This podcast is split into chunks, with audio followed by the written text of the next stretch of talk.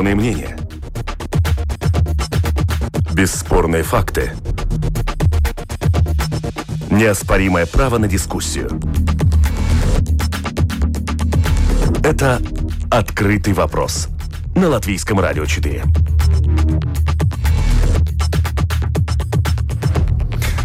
Пятница, 26 марта, это «Открытый вопрос», и мы подводим итоги этих семи дней в студии Андрей Хуторов. Добрый день, уважаемые радиослушатели. А на телефонной связи эксперты недели, политолог Филипп Раевский. Добрый день. Добрый день. И политобозреватель Вадим Полищук. Здравствуйте. Здравствуйте. Слышим друг друга. Значит, все в порядке и начинаем наш сегодняшний прямой эфир. Чрезвычайная ситуация из-за коронавируса взять да отменить, судя по словам и делам политиков, именно такой курс сейчас пытается взять правительство. Но с окончанием Пасхи ограничения останутся. Более того, как сказал накануне в телеинтервью премьер Каринч, нужно думать, как эти самые ограничения ужесточить на Пасху. Господин Раевский, можно ли одновременно быть мокрым и сухим? Говорить мы идем на отмену ограничений, а в руке держать ключ для еще большего э, закручивания коронагаек. Ну, я думаю, что тут, конечно, это выглядит достаточно своеобразно, но я достаточно понимаю, что э, правительство имеет данные... Ага, то есть вы понимаете суть этих высказываний, что это такое было, да? Давайте вначале разберемся. Да, да, да, я понимаю, потому что они видят, с одной стороны, они вот это э, ключом на гайке э, махают, но они видят очень четко по исследованиям, потому что все время мониторится, насколько эти все ограничения соблюдаются. И я думаю, что они видят четко, что э, все эти ограничения, особенно последние решения, вы помните, были э, вот переход на домашнюю работу и так далее, кроме госучреждений, в общем, никто э, особо не соблюдает. То есть они там могут гайки крутить, как они хотят, общество реагирует по-своему. И в этой ситуации они вот стараются как бы э, с одной стороны э, привести обратно в какую-то ситуацию, в какую-то такую ситуацию, что э, есть какие-то ограничения, и их соблюдают. Может быть, они мягче, но их реально соблюдают, чем более жесткие ограничения, которых никто не соблюдает, но в них пользы никакой нет, они еще и подрывают, в общем, доверие всему процессу. Кстати, обратите внимание, что именно на этой неделе у правительства Каринша появился так называемый план D+, который э, расписывает э, подробно, как и при каких э, условиях будет вводиться локдаун. Э, говорит, что э, это, говорит ли это о том, что время хаоса с принятием решений все же прошло? Я думаю, что ничто не прошло, потому что быстрее всего это и будет иметь такое же Э, учесть, как помните, светофор тоже был введен с особой помпой, что вот теперь будет светофор и будут по, по, по принципу светофора э, локдаун открывать, закрывать. Я думаю, что это опять же будут ситуативные решения. Господин Полищук, а глядя на другие страны, ну, например, на соседку Эстонию или более далекую от нас Словакию, кажется, что не только наш премьер Каринч, но и другие европейские политики сейчас выглядят растерянными паникерами. Ну, я бы сказал так, на фоне растущего ковид-радикализма общества. Не правда ли? Ну, я скорее соглашусь с том, что для латвийского правительства характерно большие проблемы с коммуникацией с населением поскольку вместо того, чтобы дать четкие сигналы, объяснить свои действия, начинаются вбросы каких-то разных сценариев, и люди находятся в некотором замешательстве. Потому что понятно, что ситуация быстро меняется, очень трудно дать прогнозы там, на месяцы вперед, но все-таки любому человеку хочется какой-то определенности и э, большей твердости, которая должна появляться именно власть имущими для того, чтобы э, ну, показывать, что они контролируют ситуацию, а не принимают решения несколько хаотично. Но все же, и, если конечно, посмотреть, нет. Вадим, более глобально, не только на карту Латвии, Балтии, но и на европейскую карту, а, где-либо, вы можете назвать какой-то конкретный пример конкретного государства, где эти решения принимаются продуманно, целенаправленно, постепенно, а ну, не как в ситуации пример... с пожаром, когда хватаешься за огнетушитель и тушишь то, что рядом с тобой, не думая о том, что будет дальше? Да. Меня очень удивила, например, встреча с экспертами, которую мы видели буквально на днях, когда выяснилось, что эксперты были прекращены правительством, но они не были готовы к серьезному обсуждению, не имели заранее всех материалов, и, по сути, их режиме чуть ли не онлайн пытались заставить дать какие-то советы. Здесь можно привести пример соседнюю Эстонию, где при правительстве существует сейчас специальный экспертный совет, где именно ученые, э, эпидемиологи, э, специалисты по оказанию э, э, скорой медицинской помощи и даже психологи, которые получают все данные от правительства и уже дают научный анализ. Причем в этот совет входят не только специалисты-медики, но, например, даже математики, там, которые рисуют математические модели.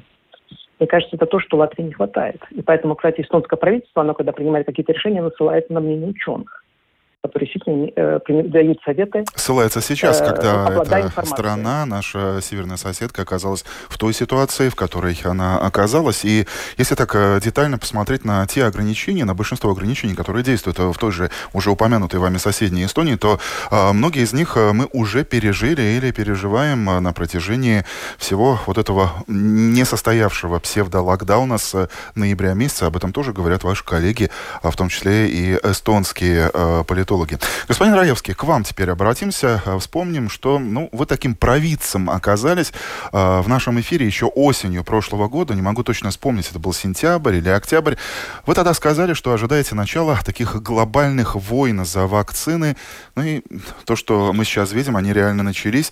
Сначала страны рванули к производителям перехватывать вожделенные ампулы. Теперь ЕС заявляет, что никуда не выпустит вакцины AstraZeneca, пока та компания не выпустит выполнить свои обязательства перед э, всеми странами-участницами Европейской Унии. То есть э, то, что еще полгода казалось, ну нет, такого не будет, сейчас э, уже вполне что-то обыденное, нет? А, конечно, потому что ну, мы должны понимать, в общем, мы, мы, опять же, немножко продолжая то, то, то о чем говорил коллега, что вот ученые учеными, они-то могут э, анализировать, что они хотят, но результат все-таки решение политическое. Это политики, которые принимают решения и несут ответственность. Ученые, которые советы дают, советники, ответственность никакой не несут.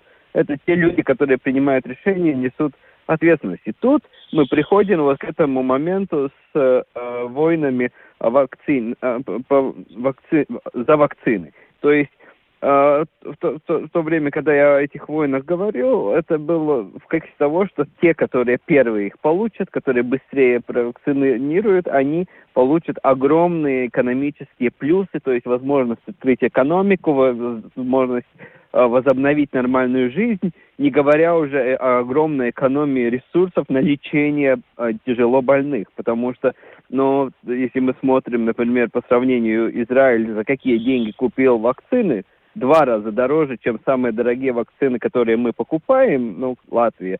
То есть э, все Но равно... с другой стороны, мы видим эффект от вложения этих денег. Страна открывается, ну, да, и мы видим практически нулевую смертность э, по меркам да. Э, последних трех месяцев в том же Израиле.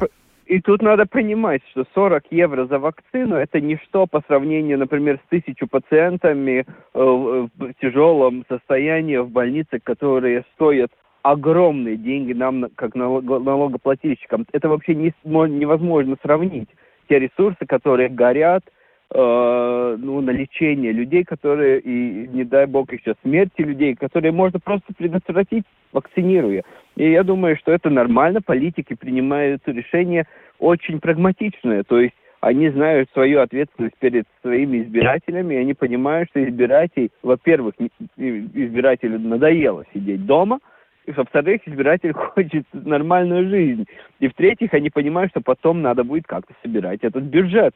И в этой ситуации эти три фактора, они э, просто э, элегантно э, э, мотивируют политиков принимать очень прагматичные решения. Господин Полищук, что-то добавите? Я, э, я не, не совсем согласен с тем, что политики принимают разумные решения в интересах своих избирателей всегда. Политик в демократической стране прежде всего заинтересован в том, чтобы быть переизбранным. И поэтому в этом и есть проблема нынешнего кризиса, что у нас есть действительно критическая ситуация в сфере здравоохранения, в сфере экономики и так далее. И политики боятся принимать непопулярные решения, э, потому что э, даже те, которые научно обоснованы, потому что им нужно переизбираться. И поэтому в данном случае иногда действительно лучше слушать ученых. А, хотя они, конечно, ни за что ответственности, политической ответственности не несут, но у них есть все-таки вопросы репутации. И сказать, что они никак не отвечают за свои слова, тоже нельзя. Вот. А в отношении вакцинации, ну, мы должны признать, что в Латвии, по сути, мы видим, что вакцинация пока идет не очень эффективно. Но в то же время Латвия не является уникальной страной. Практически во всех странах Европейского Союза есть большие проблемы. Поэтому надо смотреть на ситуацию трезво и брать пример, например, в Германии, тоже и Франции, которая опирается, с одной стороны, на те вакцины, которые распространяются централизованно европейскими органами, а с другой стороны, э, хотят, например, э, проявляют интерес, например, даже к российским или китайским вакцинам. А вот, э, кстати, следующий Например, вопрос. Э... Мы уже разобрались с вопросом, кто виноват в нынешней ситуации. Вопрос, что делать, впускать спутник, какие-то другие меры предпринимать. Вадим. Я считаю, что, по крайней мере, если мы говорим про Латвию, то у нас мы видим, что сложилась ситуация, когда люди у нас не очень активно вакцинируются, в том числе и потому, что не доверяют тем вакцинам, которые предлагаются сейчас. То есть AstraZeneca. И мы также знаем, что в силу разных причин, в том числе, наверное, из-за коммуникационных э, проблем, из-за того, что многие люди смотрят э, российское телевидение или смотрели, они испытывают больше доверия, например, к тому же самому спутнику. У нас есть какое-то какое политизированное отношение к спутнику. То есть мы не должны, так закупать спутник, потому что это как бы признает то, что Россия права, в том числе и критикует западные вакцины.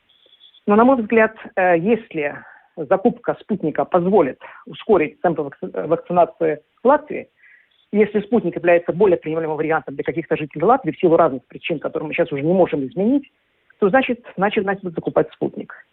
Потому что для нас сейчас главное – не какие-то биологические постулаты, а здоровье. Мы уже достаточно большие жертвы пошли, в том числе в сфере экономики. И э, если мы притормозили нашу экономику ради здоровья и жизни людей, то я не вижу причин, почему мы не должны закупать спутник. Госп... Господин Раевский, что делаем? Запускаем спутник, согласны с э, нашим собеседником? Я, я, я очень прагматично это смотрю. Если э, спутник пройдет тесты Европейского э, вот, бюро по надзору за э, фармакологией и они будет э, утверждена на, по употреблению в Европе, я, я тут не вижу никаких проблем. Если у нас дефицит, надо покупать, надо вакцинировать, потому что наша архицель – это здоровое общество и открытая экономика, а не заниматься, ну, мы, ну, если мы считаем, что не купив спутник, мы задушим Россию, Россию каким-то образом, это достаточно, ну, глупая мысль, лучше надо заниматься э, здоровьем и благосостоянием своего общества. Так что если она безопасна, она будет подтверждена, подтверждена употреблению в Евросоюзе, я тут не вижу никаких проблем э, закупки и вакцинации спутником, если других вакцин нет, и это э, идет на пользу нашему обществу и государству. Между тем, нас э, можно поздравить к концу марта. Число тех, кто сделал прививку от COVID-19 в Латвии превысило 100 тысяч человек, э, тех, кто сделал первую прививку, но э, именно сегодня СПКЦ сообщила, что и количество переболевших коронавирусом в Латвии превысило эту отметку 100 тысяч человек. И последние данные на сегодняшнее утро 600 38 новых случаев COVID-19 в стране. Три человека умерли. А, количество э, позитивных э, случаев на фоне проведенных проверок 3,6. Это говорит, что ситуацию с ковидом наша страна все-таки контролирует. Открытый вопрос, и мы продолжаем другими темами. Это «Открытый вопрос» на Латвийском радио 4. Уходящая неделя напомнила и политическим гурманам, и их абсолютно аполитической части э, общества две фамилии. Андрис Шчела и Айнарс Шлессерс, харизматичного экс-премьера и не менее харизматичного политика министра сообщения, пригласили в суд на скамью подсудимых. Долгоиграющее дело Кэмпрайер Медиа о ведении цифрового телевидения вышло на финишную прямую. Прокуратура предъявила политикам и еще нескольким бывшим госчиновникам обвинения. Господин Раевский, насколько не неожиданным для вас стало то, что с дела вот так именно сейчас взяли публично, стряхнули достаточно основательный э, слой пыли? Ну, я думаю, что это э, большой сюрприз. Для меня это был большой сюрприз. Я думаю, что это для большей части людей, которые следят за политикой, это большой сюрприз, потому что в общем, дело как бы с бородой, ему 13 лет. Ну, э, ситуация, конечно, с господином Гулбисом, э, председателем, бывшим председателем правления ТЭТ, это показывало, что это дело будет, ну, как-то повернется, и это будет какая-то новая новая плоскость, но такое, что э, предъявить обвинение Шлессерсу и Щелла и еще арестуют их имущество, но я думаю, что это была неожиданность, сюрприз для всех, и э, тут, я думаю, с интересом все будут смотреть, чем это все э, кончится. Я думаю, что это определенного рода, ну, такая э, э, шаг э, самоутверждения нового генерального прокурора. А, то есть э, вы хотите согласиться с теми с диванными экспертами, которые начинают проводить параллели, что э, это не совпадение, что вначале э, приговор по Лембергу, теперь э, достают с пыльных полок э, дела Шлессера и э, Щела по Кампмайер. Господин Раевский. Да, ну тут, тут есть, конечно, определенная корреляция. Это бы достаточно, ну, такая ситуация была, а, ну, непростая, что, ну, Лемберг э, в тюрьме, а два остальных фигуранта серьезных, они а, где-то, ну, как бы на свободе, и как, как будто бы их не было в то время в политике и в жизни Латвии что все-таки у нас было 3А, но это все, но этого не хватает. Это такой эмоциональный аргумент, ни в коем случае не, не юридический. Но то, что это происходит, это, конечно, я думаю, опять же, очень важный шаг для общества в общем, потому что, ну, э, неприкасаемость этих двух господ, э, я думаю, ну, э, порождала вопросы. Конечно. Экс-премьер говорит, что прокуратура не права, и он с удовольствием готов прийти в зал суда. В свою очередь, Шлессерс, мы помним, вчера устроил публичную пресс-конференцию на улице, прямо у парадного входа в Генпрокуратуру, где ему 15 э, минут назад предъявили обвинения. И э, Шлессерс опять-таки обещает не только вернуться в политику после парламентских выборов в следующем году, но еще и на уже упомянутой пресс-конференции обозначил свою цель э, кресло министра сообщений. Господин Раевский, Шлессерс не не изменился, согласитесь. Ну, я думаю, это и есть его проблема, что он не изменился. А Латвия изменилась, общество изменилось, а он не изменился. И я думаю, это будет проблема и то главное препятствие для него а, а, быть удачным а, лидером. Господин Полищук, а, а лично вам, насколько будет интересно, следить за продолжением уголовно-политической саги Шлессерс, Щела? Не знаю, мне кажется, что у Шлезеров есть хороший шанс вернуться в политику, что называется, на белом коне именно сейчас, потому что из-за ковидных ограничений мы имеем уставшее общество, мы имеем не очень популярное правительство, и все-таки Шлецерс, надо признать, человек очень видный, политик, э, яркая фигура, и, нам, по крайней мере, она более яркая, чем многие члены нынешнего латвийского правительства. К тому же, наверное, может быть, еще лет 10 назад там люди как-то очень скептически относились к называемым олигархам, вот, а сейчас на фоне всех этих проблем, в том числе в экономике, они могут даже, некоторые могут даже ностальгии вспоминать те времена, когда вроде бы был экономический рост, э, были какие-то деньги из Запада и с Востока, транзит, и все это как бы, может быть, ассоциируется именно вот с именем Шлессерса. Да, это большая интрига. Поэтому Будет ли, кажется, состоится ли вот это третье возвращение господина Щела, потому что два возвращения мы помним э, на пост премьера. Будет ли третье? Ну, время покажет. А тем временем, ну, насколько бы не был э, эпическим этот выход из тени двух вышеназванных политиков, куда больше резонанса у простого человека в Латвии вызвал э, короткий телесюжет о незаветной участи родителей ребенка, утонувшего в Венспилском бассейне. Прокуратура тоже предъявила обвинения этим родителям и намного быстрее, чем политикам, о которых мы только что говорили, сочтя то, что родители не указали в декларации о доходах, выплаченную, о доходах, выплаченную им сумму компенсации, как э, преступление. Генпрокурор Стуканс э, выбрал позицию активной коммуникации, обвинив адвоката в передергивании фактов, мол, никаких последствий для родителей это иметь не будет, так как имеется предикатура из прошлого и толкование такой ситуации Верховным судом, опять-таки из какого-то прошлого. Господин Раевский, вот эта ситуация с компенсацией компенсации родителям, это частный случай или иллюстрация ситуации в целом с качеством законотворчества и вообще работы правоохранителей от следствия до генпрокуратуры? Э, это, э, скажу так, это больше вообще символизирует то, как э, функционирует наше государство в общем. Потому что если мы смотрим, ну, например, если мы смотрим, ну, вообще, как государство, это, ну, оно налогоплательщикам предоставляет услуги. А, э, мы платим налоги, и за это они функционируют. Кто нас охраняет, кто э, гарантирует правосудие э, и так далее. Ну и в этой ситуации мы видим, эта проблема самая большая в том, что э, э, целый ряд как бы, проблем, которые стандартные, они очень хорошо решаются. У нас услуги поставлены, все нормально. Но и как что-то уходит от стандарта, и это не стандартный случай, так начинаются проблемы. И э, то, что наш аппарат и люди, работающие в аппарате, очень часто просто не задумываются.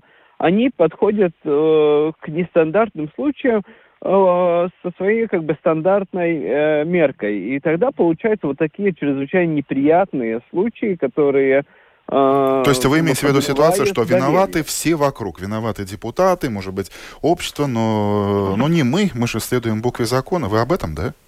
Вот, вот в том-то и дело, что вот буква закона, э, она толкуется по-разному. Но почему-то у нас всегда, как нестандартный случай, так это толкуется как бы не в пользу э, налогоплательщика или человека. Простого человека, да, увы, Да, увы. это всегда на противоположно. Господин Полищук, что вы видите в этой ситуации, в этом конкретном случае? Ваш комментарий?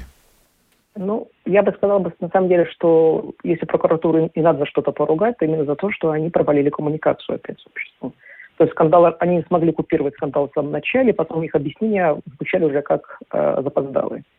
То есть на самом деле ничего такого уж совсем страшного с, с этой семьей не случилось, как вы знаете, то есть уголовная как бы а, они не получили уголовной ответственности, то есть, но, правда, там есть э, период ожидания, зачем-то, который был введен прокуратурой, но, тем не менее, прокуратура имела право это сделать. Но они должны были объяснить обществу, журналистам сразу, что случилось, и они этого не сделали. И поэтому как бы вот пошла взгонка, э, по сути, произошел небольшой медийный скандал, и это, конечно, показывает именно о том, что, ну, наверное, пресс-служба прокуратура работает не очень хорошо. Ну, на этом фоне можно похвалить э, отдельных депутатов, отдельные фракции в Сейме, которые обратили на это внимание и собираются уже чуть ли не на следующей неделе этот вопрос выносить в повестку дня комиссии, чтобы понять, что можно сделать, что нужно изменить. Так что на это обратили внимание все. И посмотрим, э, какими будут выводы этого внимания. Далее в открытом вопросе зарубежная тема недели. Это «Открытый вопрос» на Латвийском радио 4. Соседняя Беларусь, там накануне отметили День воли, годовщину провозглашения в 1918 году первого национального государства белорусов Республики Беларусь. День, когда, как мы помним, традиционно выходили на улицы представители белорусской оппозиции а, различного масштаба. Акции и мероприятия были из замеченных. Накануне событий вчерашнего дня, ну, что я заметил, это в интернете обращение Тихановской с обещанием чего-то грандиозного в обозримом будущем. Вы на кухне обсуждаете, что так жить нельзя, но не верите, что можете что-либо изменить. И вы еще не подозреваете, что произойдет через пару месяцев, что уже летом начнется новая для нас жизнь. Вторая волна протеста нам нужна с одной целью – победить анонс от Тихановской. Ну а в самом Минске накануне было невероятно спокойно. Ну, если не считать, наверное, автопробега э, независимости, в финале которого, э, сообщает Белсат, милиция задержала э, более 40 э, человек. В противостоянии власть-оппозиция вверх снова берет Лукашенко. Надолго ли, господин Полищук? Ну, скажем так, то, что Лукашенко смог э, подавить протесты, или сможет подавить протесты, было ясно уже в сентябре прошлого года. Есть тогда, когда пошел резкий спад протестного движения, то есть э, проявив определенную жесткость и даже жестокость, а он, тем не менее, эту проблему для себя решил. Вот. Единственное, что да, было на него оказано большое давление, в том числе за рубежа, и он, конечно, получил тоже поддержку за рубежа, прежде всего, со стороны России.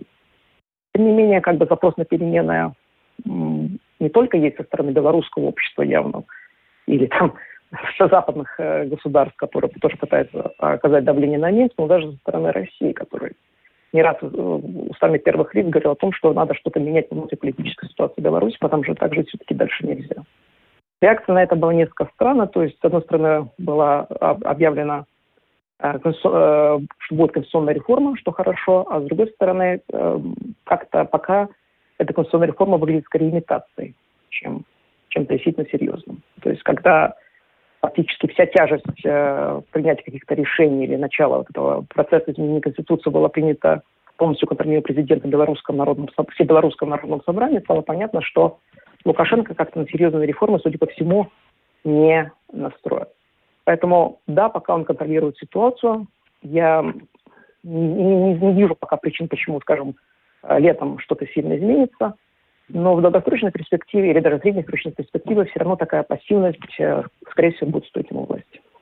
С Днем воли белорусов э, поздравил э, среди первых немногочисленных европейских политиков министр иностранных дел Латвии э, Эдгар Ринкевич, а еще за час до того, как в его твиттере появилось это поздравление, появилась новость в агентстве ЛЭТа о том, что тот же Ринкевич включил в черный список более сотни новых должностных лиц соседней страны в черный список. О Дне воли в Беларуси вспомнили в Литве и в Польше больше остальная Европа. Вот насколько заметным, господин Раевский, будет этот вопрос в актуальной повестке дня официального Брюсселя? Или тут, как с Украиной, не наступает ли момент политической усталости? Я думаю, что э, определенная усталость уже наступает, и я думаю, что то, то что мы видим, это, ну, как бы э, э, реальность того, о которой мы говорили еще осенью, что оппозиция Беларуси, по, по сути дела, не имеет такого уровня лидеров, которые способны э, перенять власть. Потому что, ну, Тихановская, конечно, она громкая, она видная, она ездит по Европе, она много говорит, но власть и, и принятие власти, власти в государстве – это совсем другая история. Это должны быть э, такого уровня политические лидеры и люди с таким опытом, которые могут реально ну, контролировать государство. И мы видим, что у них э, во главе оппозиции таких не было. Те, которые хоть на что-то могли э, претендовать, они все посажены, как бы сидят в тюрьме и нейтрализованы, нейтрализованы, и потому Лукашенко просто использует эту ситуацию для себя. Я думаю, что Евросоюз точно так же четко понимает, что там ну, с кем говорить? Тихановская, конечно, хорошо, но я думаю, любой политик, э, э, прагматик понимает, что она не следующий президент Беларуси.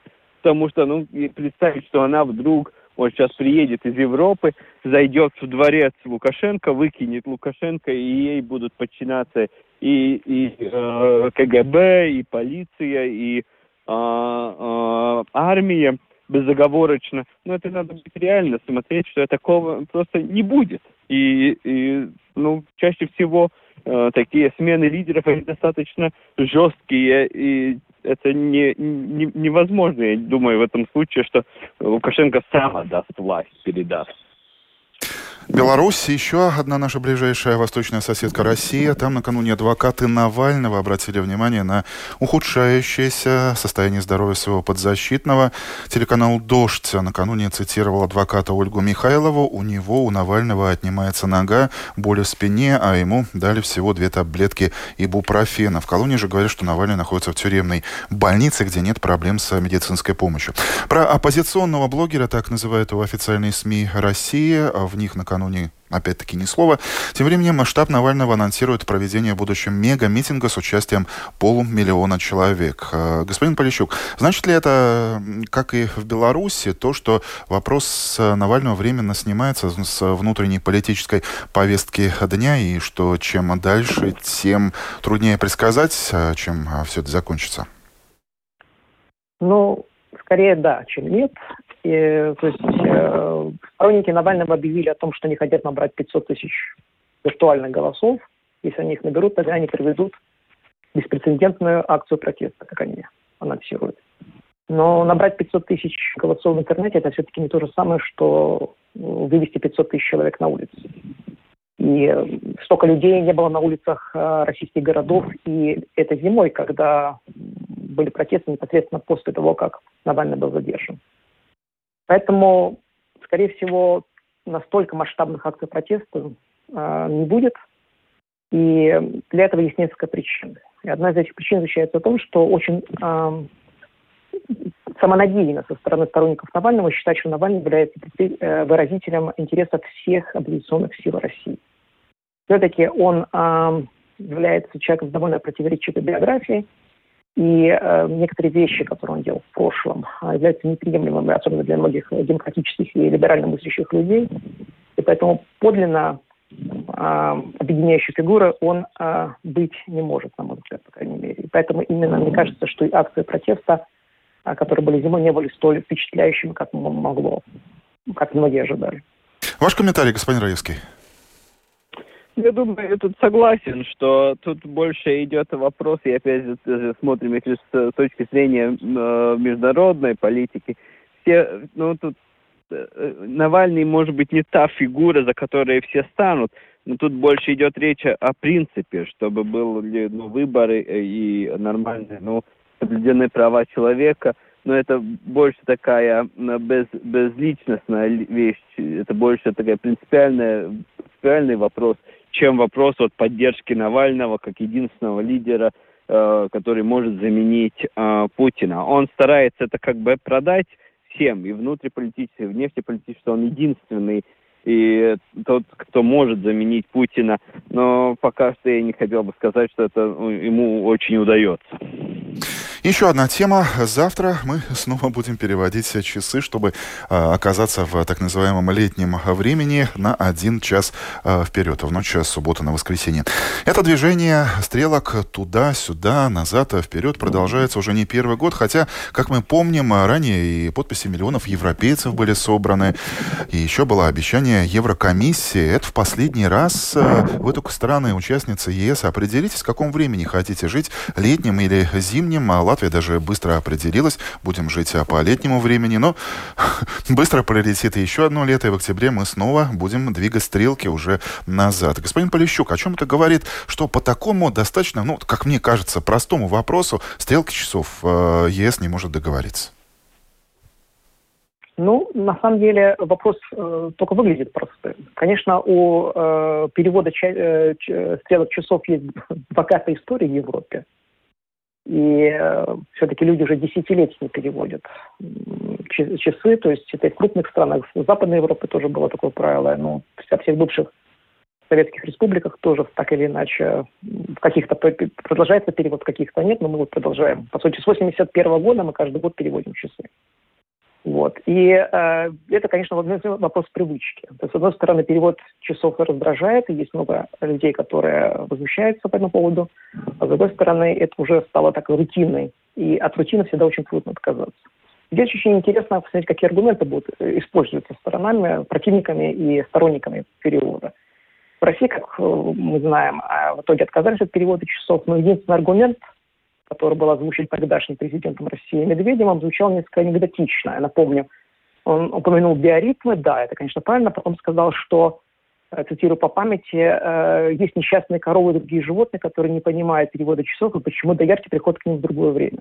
Ну, то есть понятно, что это не тот аргумент, который э, звучит серьезно и убедительно.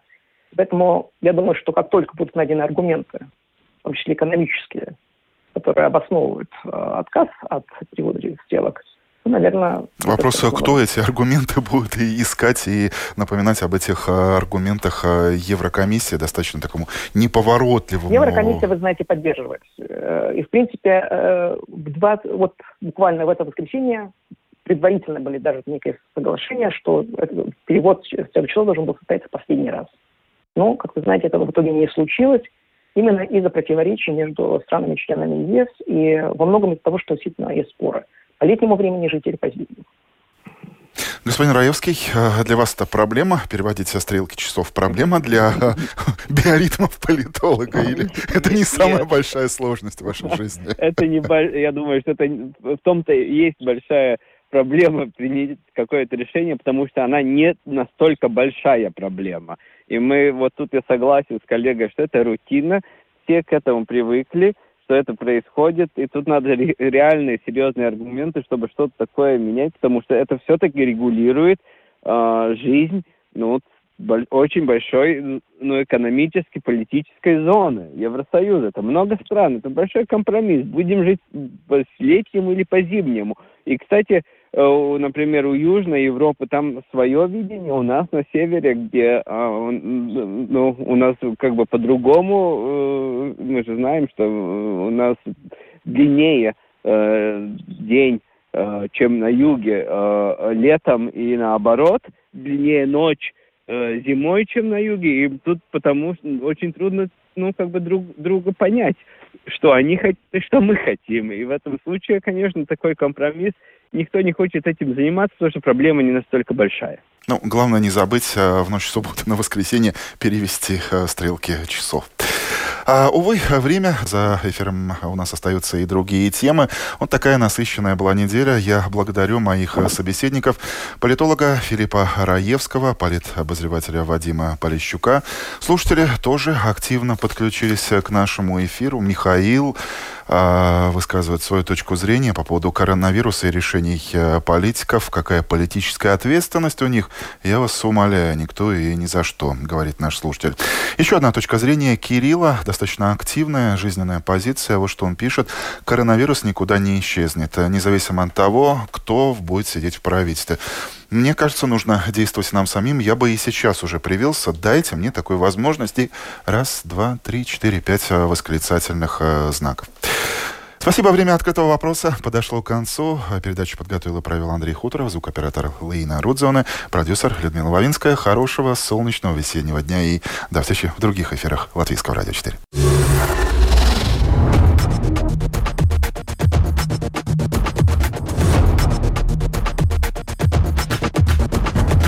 Спорные мнения. Бесспорные факты. Неоспоримое право на дискуссию.